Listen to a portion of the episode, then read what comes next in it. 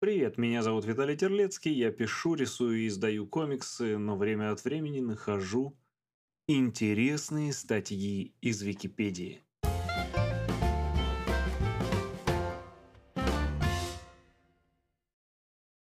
Панда-дипломатия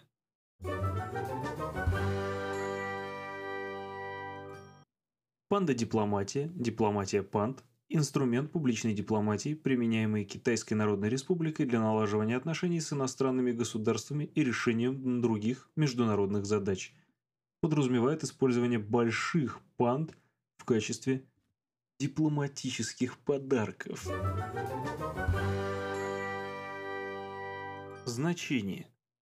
Большая панда является не только редким животным, занесенным в Красную книгу, но и национальным символом Китая – олицетворяющим искренность, дружелюбие, терпимость и доброту. Неудивительно, что именно панда избрана китайскими властями в качестве живого подарка с политическим подтекстом. Благодаря одной из публикаций британской газеты Financial Times известно выражение «Следуйте за большой пандой, именно она лучше всего выражает направление внешней политики Китая». История Впервые к услугам панд прибегли во времена китайской династии Тан 618-907 год нашей эры, когда императрица У Цзэтянь, единственная в истории Китая женщина-император, подарила двух панд японскому императору. Однако, как регулярная практика, панда-дипломатия возникла лишь в 50-е годы XX -го века. Всего в период с 1957 по 1983 год – Китай направил 23 панды в 9 стран.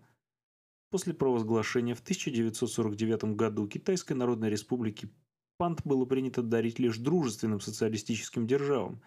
Западные страны, такие как Великобритания и США, не имели ни малейшей возможности получить черно-белого медведя. В 1958 году австрийскому брокеру-анималисту Хейни Деммеру удалось обменять трех жирафов, двух носорогов, двух гипопотамов и двух зебр на одну панду из пекинского зоопарка.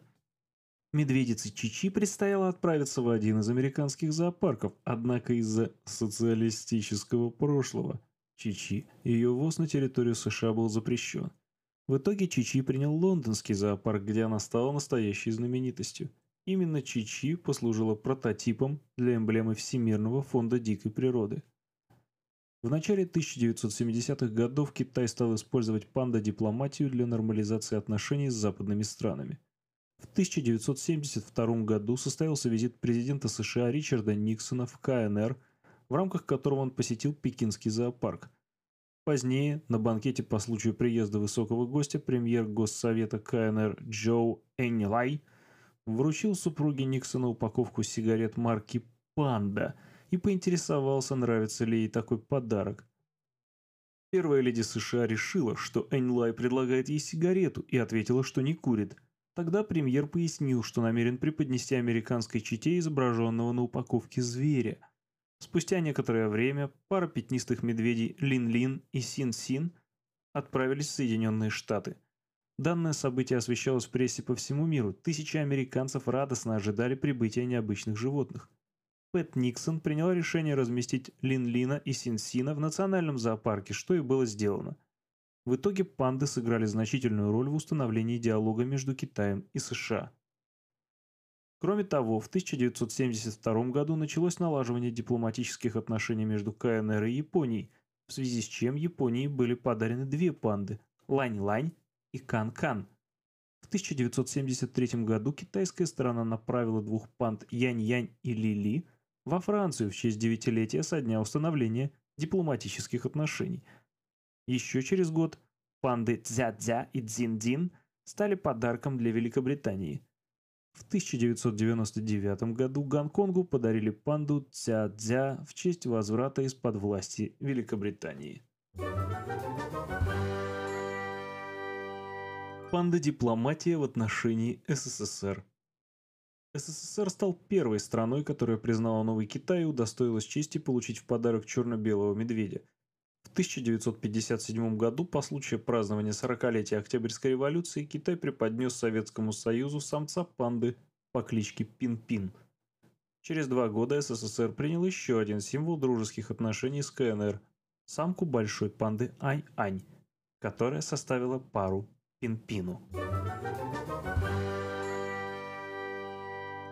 Критика когда в середине 1980-х годов спрос на панд увеличился, Китай перестал отправлять свое национальное достояние в другие страны безвозмездно и стал дарить бамбуковых медведей только в пределах своей территории, например, Тайваню и Гонконгу. Таким образом произошла трансформация панда-дипломатии. Начиная с 1984 года зарубежные государства могут лишь арендовать бамбуковых медведей на 10 лет – заплатив китайской стороне от 250 тысяч до миллиона долларов за каждую пару особей. По истечении срока аренды панд необходимо вернуть, так как они остаются собственностью КНР. В случае гибели животного иностранный зоопарк выплачивает дополнительные деньги в китайскую казну. Рождение детеныша также подразумевает финансовые отчисления. Кроме того, через три года, когда животное станет половозрелым, его также необходимо передать Китаю – как правило, аренда и содержание панд очень быстро окупаются, поскольку появление в зоопарке черно-белого медведя неизменно увеличивает число посетителей. Ученые используют уникальную возможность не только изучать больших панд, но и разводить их. Китай, в свою очередь, направляет полученные от зарубежных стран средства на сохранение исчезающего животного в дикой природе и развитие питомников. С началом проекта «Аренда панд» бамбуковый медведь перестал быть просто символом мира в китайской дипломатии.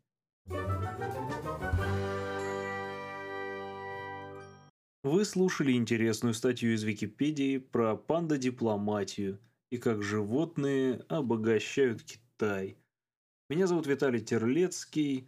Слушайте нас везде, где только можно. И всего доброго.